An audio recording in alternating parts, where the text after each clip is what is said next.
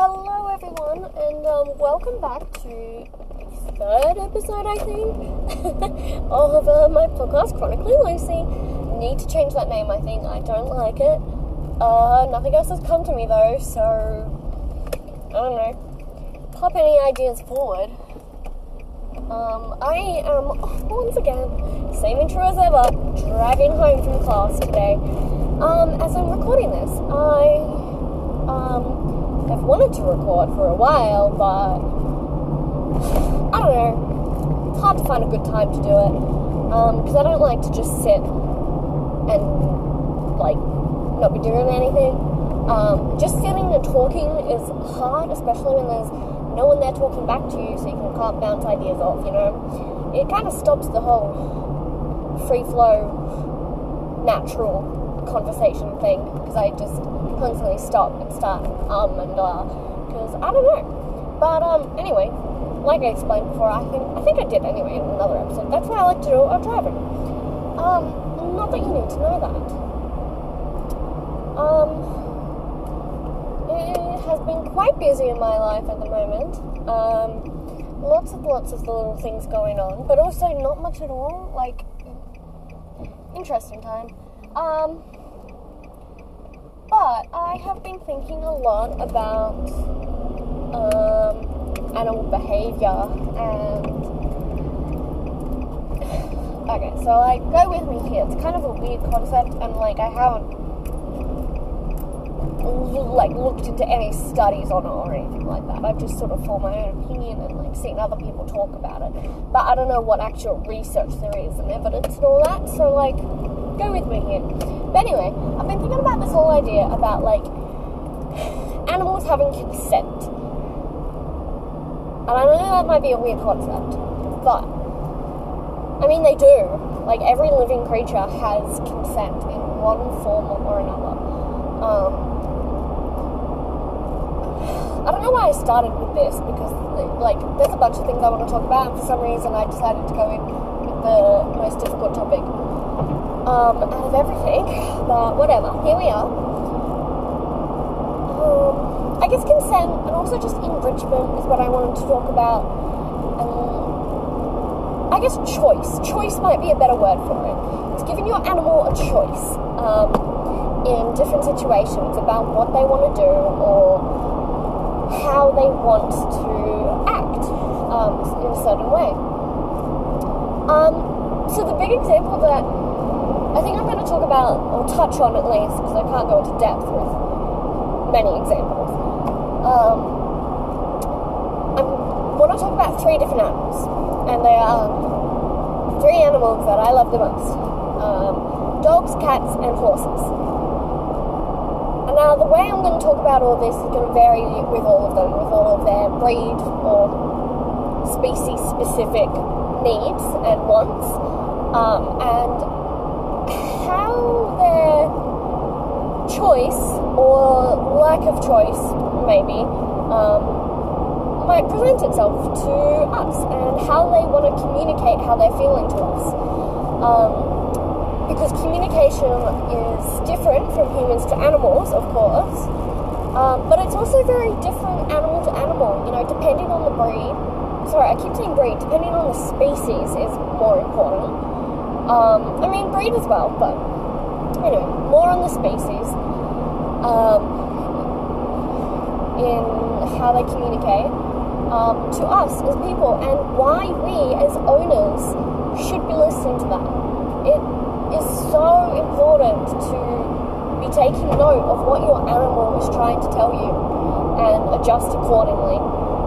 Um, and this isn't some fake pseudo pseudoscience woo woo I don't know hippie thing. Like it's facts. It's proven. Animals have feelings. They have wants. They have needs. Um, and in my opinion, we should make an effort to understand that and understand what they're telling us, and then respect that. Um, yeah, I, I think so. Um,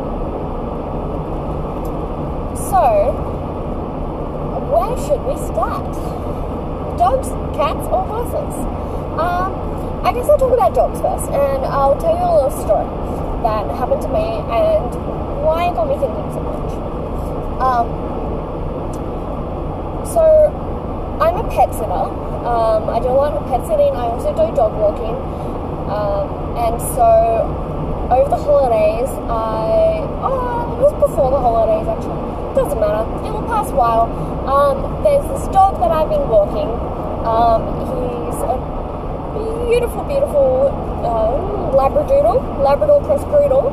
Black, he's fluffy, he's gorgeous. Um, however, um, he is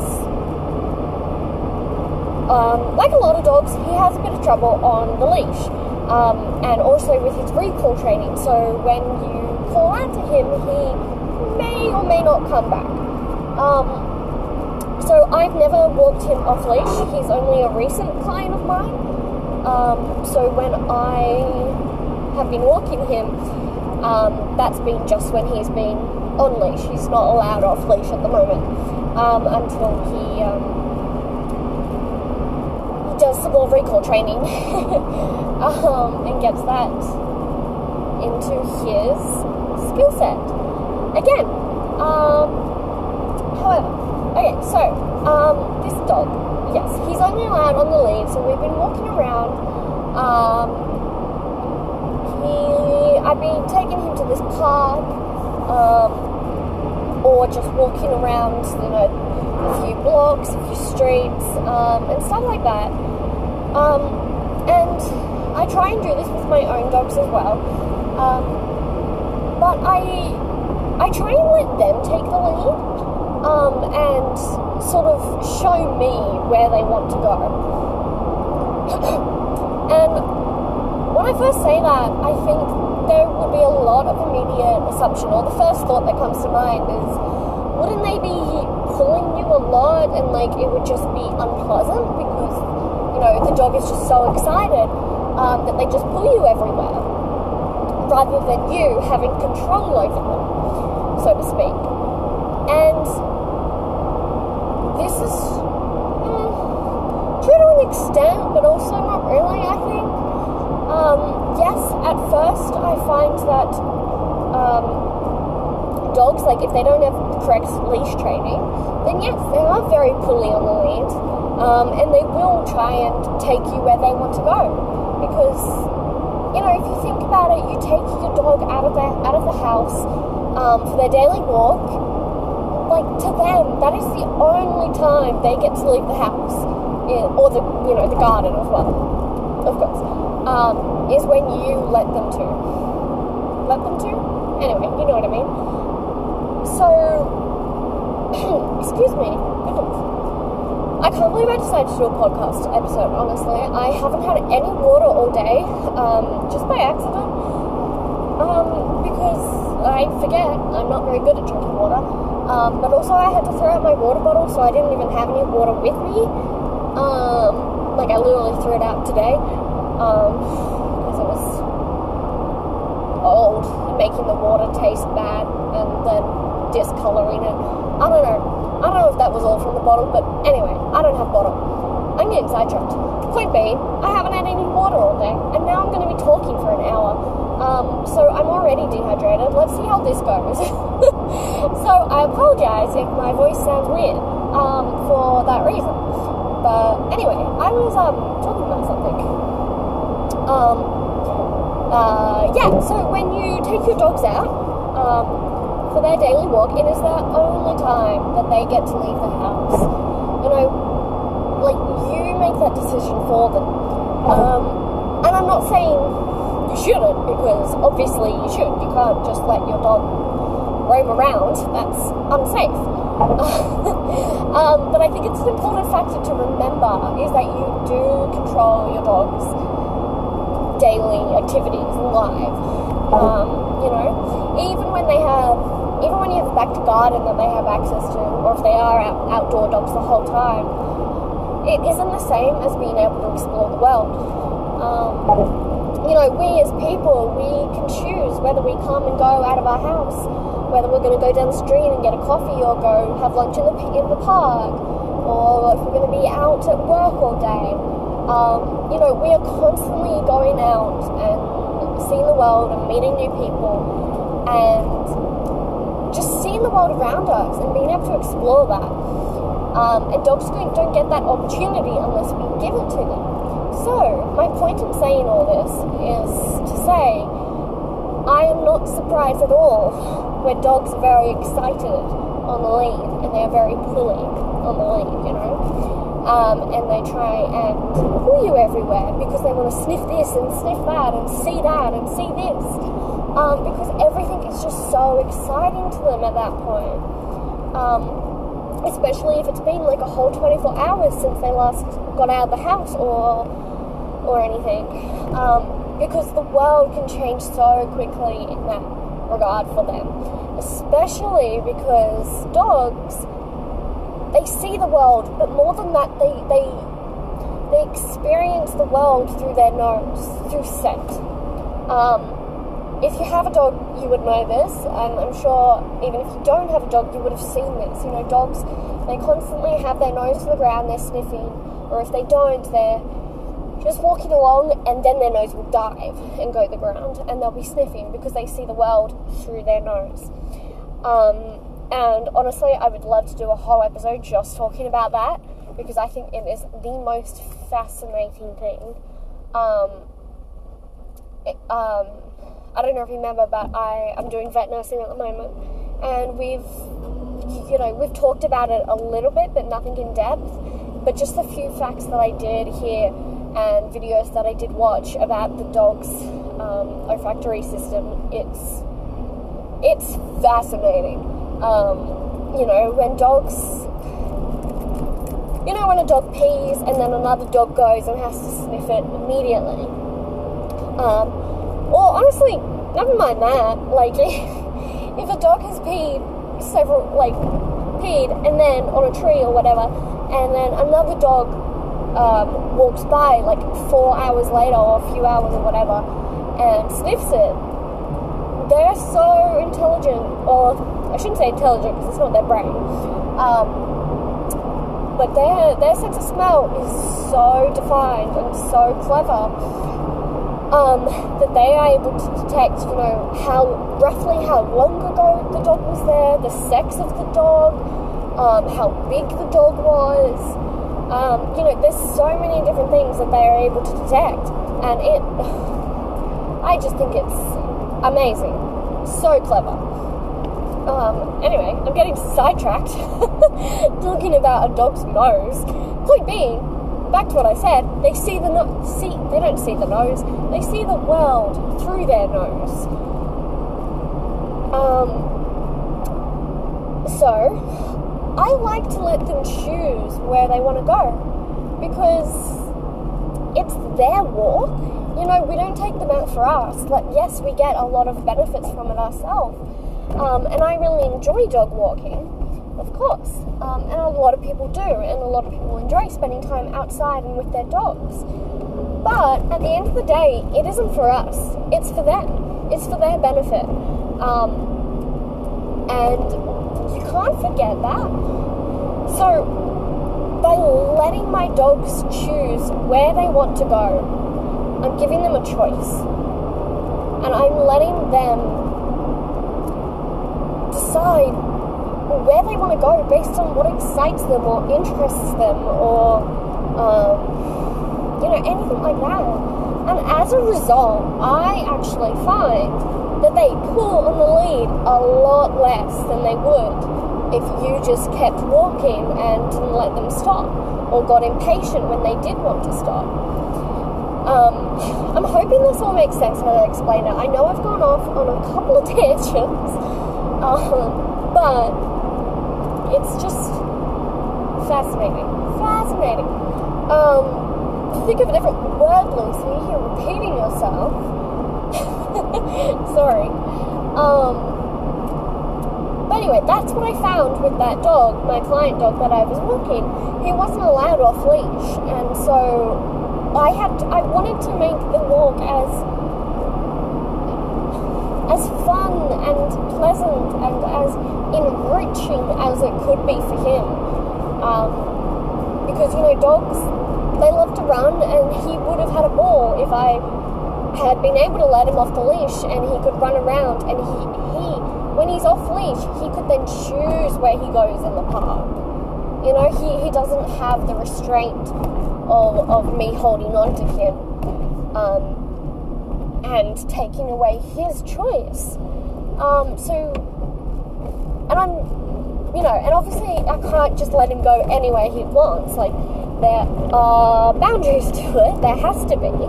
Um, for example, if he's following a scent trail um, and then it leads onto a road, I'm obviously not going to let him just walk onto the road so he can continue smelling. Um, so, what I usually do in that scenario is um, just pull him away and go and try and you know encourage him to go into it in a different direction. And usually they just pick up another trail and follow that one instead. Um,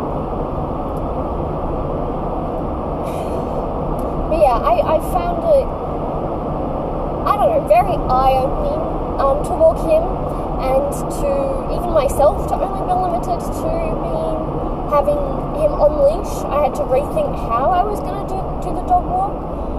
Um, and doing it like that really helped. It helped me, it helped him. I think he had a great time. Um, so yeah, give give them choice.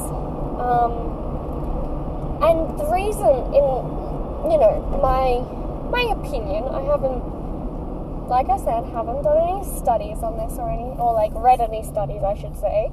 Um, but to me, it makes sense that if he, um, I let him sort of lead the way, go where he wants, um, and then he doesn't pull as much. The lead is very, very relaxed. You know, there's a lot of um, I don't remember what's called, um, but there's no no tension in the lead. It's not taut or anything like that. Um, it's very relaxed for both of us, which is great. And I think the reason for that is that because he noticed that I wasn't um, going to be impatient and, you know, try and pull him away when he wanted to sniff something, I would stand there and I would wait for him to be done rather than deciding we were done on my terms, in my time. Um, I would wait for him, and so he began. He began to learn that that's what I was going to do, and so it sort of. I think it built a trust and sort of an understanding that oh, okay, so like you're not going to pressure me. Like I don't have to. Um, you know, really stand my ground and convince you that I want to stay here. We're just going to stay here until I choose. Um, and then so he doesn't pull on the lead as much, and it, it was great. Loved it. Um, I think this is a very long-winded way of saying all this. So sorry. Um, I mean, I've only been talking to for like 18 minutes, but anyway. Um, and I guess the other thing with that that I should, um, that I just thought of is, and this is true for all animals, of course, not just dogs. Um, animals don't have an understanding of time. They have no concept of time. Um, because, you know, time, clocks, man made construct. you know? Like, we invented that. Um, I mean, basically, you know, there's night and day, blah, blah, blah. Anyway, we're not getting into that right now. Um, they have no concept of time. They don't understand that you have allocated an hour here to walk your dog, or half hour, or whatever, and then you have to get home and do your homework and make dinner or whatever. Um, or if you walk them in the mornings, they don't understand that you only have a certain amount of time um, to do the walk, and then you have to go off to work. They don't get that. So why are they going to rush the walk? Um, and I find in myself, like letting go of that pressure of time and sort of releasing all that. Once again, just makes it all a lot more relaxing. Um, and in a training scenario, um, which obviously dog walking isn't, I mean, everything is training. But anyway, in a, in a training scenario where you are very much trying to um, get your animal to uh, perform a behavior or teach them a behavior. Um, letting go of the concept of time so important. Um, so you know that whole thing about how like printers always break when you know when they know you're in a rush or when they know that you have an assignment due or something. I feel like it's the same thing for animals, you know. If you are nervous and rushing and tense or whatever, the animal's going to pick up on that. And they are not going to cooperate or um, the training scenario is not going to go the way you planned. You know, it's just it's just the way it is. You know, if you go in with less expectations, things will usually go better, in my experience and in my opinion, at least. Um, and yeah, yeah. Sorry, that sentence didn't really go anywhere. um, I'm just a bit. Speaking of um, time and expectations, um, I'm a little bit shocked because I'm almost home. Well, I'm like halfway home. Um, and I've been just talking about dogs for 20 minutes, and I was also going to talk about cats and horses, but I don't know how we're going to get to that. Um, but we'll see, we'll see. Um, I guess with that training scenario stuff I was talking about, with the expectations of time, um, and everything. That is very applicable to horses, I think. Um, just because, you know, horses require a lot of training, and I have tried to train a couple of horses in the past. Um, you know, obviously not under saddle, like for the first, like I haven't started a horse or anything like that. Just teaching them little tricks and uh, target training, things like that. Um, but anyway, um, yeah, same thing applies. If you go in being like, yep, I'm going to teach this horse this behavior in 20 minutes, guess what? It's not going to happen. Um, I mean, it might, but chances are it won't. Um, I just think the less expectations, the better. Um, which I know is a weird thing. Like, a lot of people wouldn't necessarily say that because you know people are very goal focused and um, like checklists and you know that type of thing. Um, so if you just go in and be like, mm, I'll see what happens, it, mm, it's a little, it's very unstructured. And I'm not saying don't have a structure. Obviously, always have a structure and a plan. But if that plan doesn't go, if the plan doesn't go to plan, you can't be upset. You just gotta be like, yeah, alright. And, you know, see what you want to do next. um, but anyway, I started with the topic of choice and consent, and now I'm getting into behavior training, um, which is a different, different area. um, anyway, um, Alright. What next? What next? What next? Horses. Um, I think consent with horses is an interesting topic. I think it's a uh, delicate topic that maybe a lot of horse people don't want to do, to think about. I hate to say it, um, but no one listens to this podcast anyway, so I'm sure it's fine. Sorry. Um, what I mean by that is so I guess I'll give a little bit of background. Um, so last year I I um, I found out about a method uh, called positive reinforcement, um, which I like knew about in the past, but I didn't know the technical names and the ins and outs of it as much as I do now. Um, but oh, basically, all I'm saying is like a lot of it is about listening to your horse. Um, you know, like I said at the beginning, finding out how your animal communicates to you and what they're trying to say. What is that communication actually saying to you? Um, so I'll take, for example, a horse um, who might be a little girthy. Um, you know, uh, so if you try and put the girth on, um, he maybe your horse um, pins his ears or like turns his head around and tries to nip you or bite you, or he actually does bite you um, as you're touching his belly and doing the girth. Um, it just some sort of reaction like that. You know, think, what is that reaction telling you? Like, why is he trying to bite you? Um, and I, I don't think it's because your horse has been an asshole or a jerk or is trying to um, be dominant or anything like that. Because, ladies and gentlemen, dominant theory has been disproven uh, for dogs and horses and possibly other animals which I'm not aware of. Um, almost definitely other animals I'm not aware of. But anyway, those are the two that I do know. Um, which is a topic for another day, by the way. Um, note that down, I guess.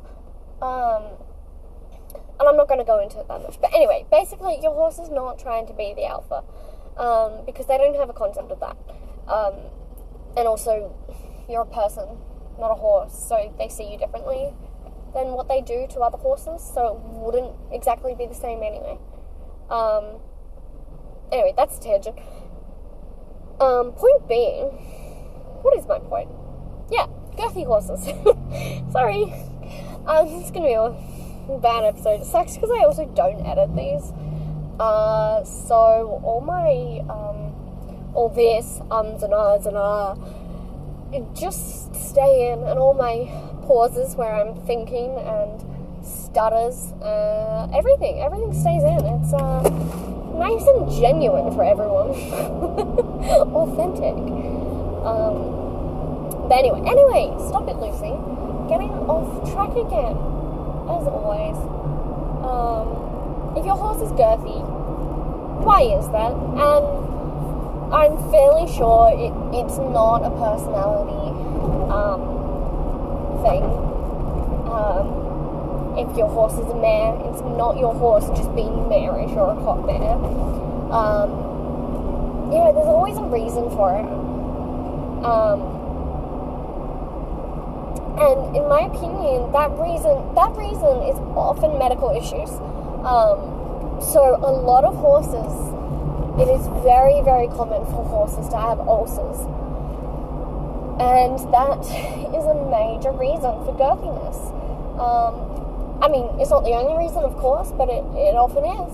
Um, your horse might have ulcers and they don't want to have their saddle done up because it hurts. And them pinning their ears or them trying to nip at you is them trying to tell you that. Animals can't talk, so they have to communicate their pain and their discomfort in, in one way or another. Um, and sometimes it doesn't come out in a way that we like, i.e., biting us. And yes, I agree, it's not fun. I don't like being bit by horses. But at the same time, I like I'm not going to blame them for it because that's how they communicate. Um, and also, biting is kind of extreme. They don't usually go straight to biting. There's often, you know, pre-warning signs, and that's another reason why it is so important to understand your animal's behavior, um, especially horses, um, because their behavior and communication signals are usually very subtle, very very subtle. Um, but anyway, so I guess in that, I guess, I guess it sort of ties into choice. I made a. Probably wasn't the best example to use, but I just started talking and then I couldn't stop. So it's the example that we're using. Um, yes. So if your horse has ulcers or maybe you don't know, and then uh, your horse pins their ears or stamps their foot or bites you or something. Um, in my opinion, I wouldn't be comfortable riding them after that um, until I figured out what the problem was and why they were behaving in that way, especially if it's something that's come out of the blue. Um, those behaviors are so important to look for because things always happen for a reason. Your animal doesn't just start acting up out of nowhere. There is always a reason. Um, and so, I guess in linking that to choice and consent, I guess, yeah, this was a really bad example to use. Um, but point being, I wouldn't be comfortable, you know, riding my horse and doing up their saddle if that happened, um, because that's them telling you no, and I would want to respect that no. Um,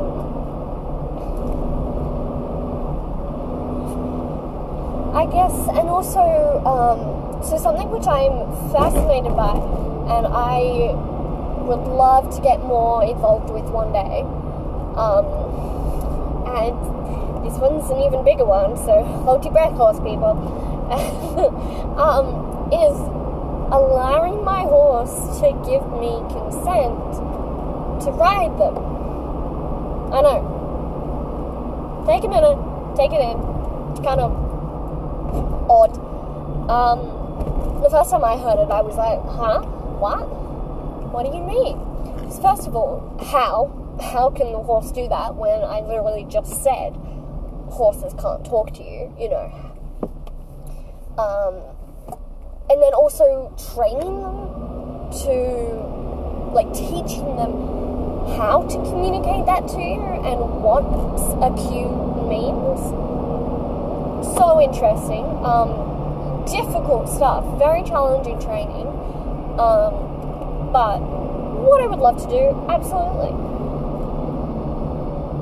Um, Adele Shaw, who runs and owns um, the Willing Equine, um, and all her social media is under the Willing Equine.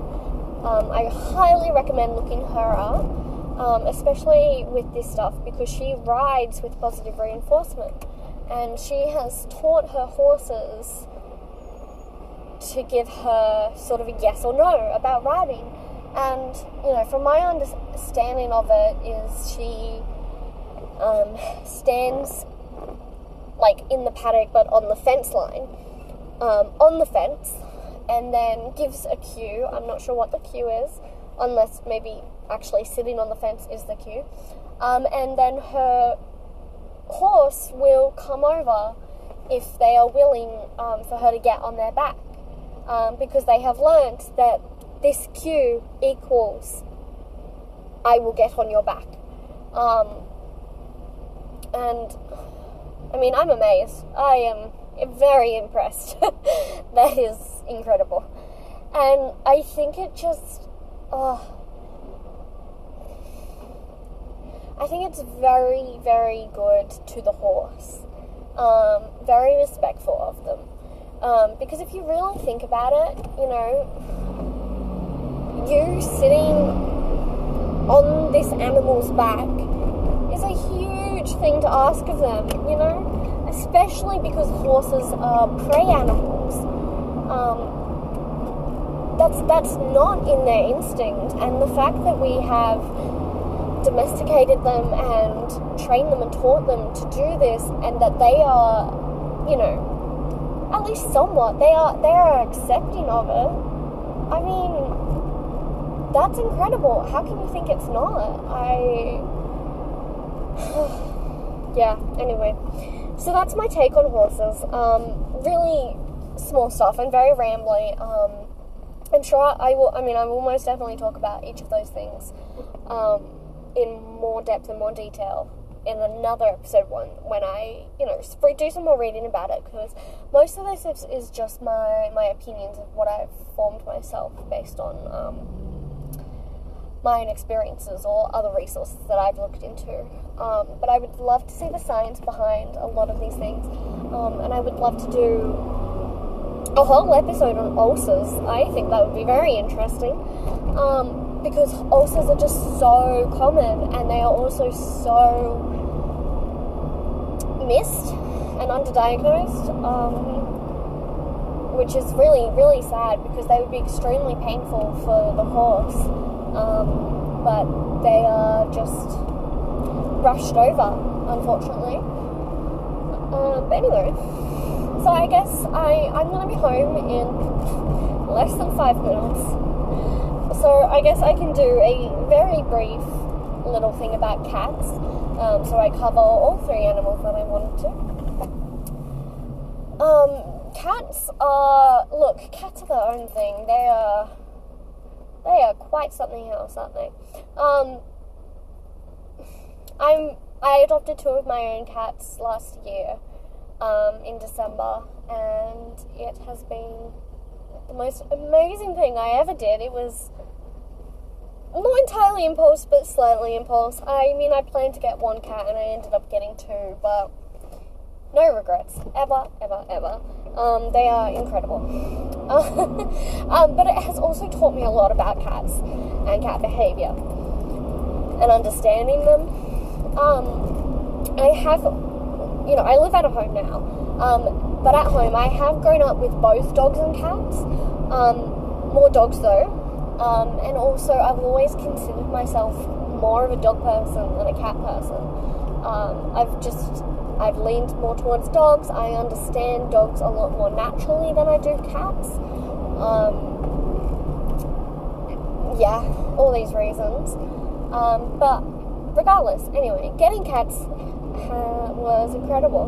Um, like I said, I, I've always loved cats, but you know, it really brought a brand new appreciation for the species, and I am just ah so in love with my kitties. But anyway, uh, we're talking about choice here and consent.